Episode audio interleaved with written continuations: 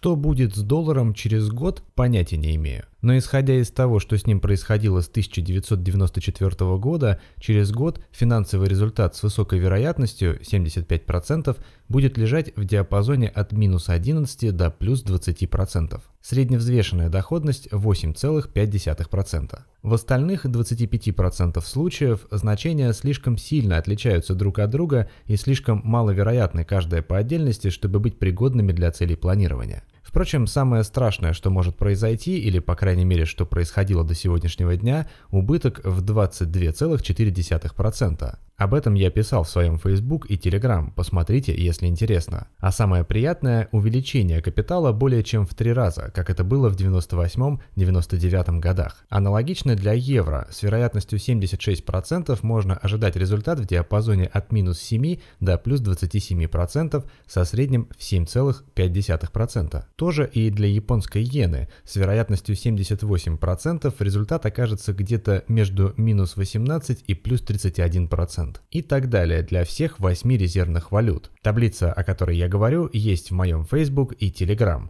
Во всех случаях для жителя России потенциальная прибыль хранения сбережений в резервных валютах превышает потенциальный убыток в 2-3 раза, так что игра явно стоит свеч. Спасибо, что слушаете данный подкаст. Меня зовут Владимир Верещак, я финансовый советник и основатель консалтинговой компании «Богатство». Я занимаюсь комплексным планированием личных и семейных финансов и консервативными инвестициями в ценные бумаги. Больше о том, чем я могу быть полезен вам, на сайте будьтебогаты.рф.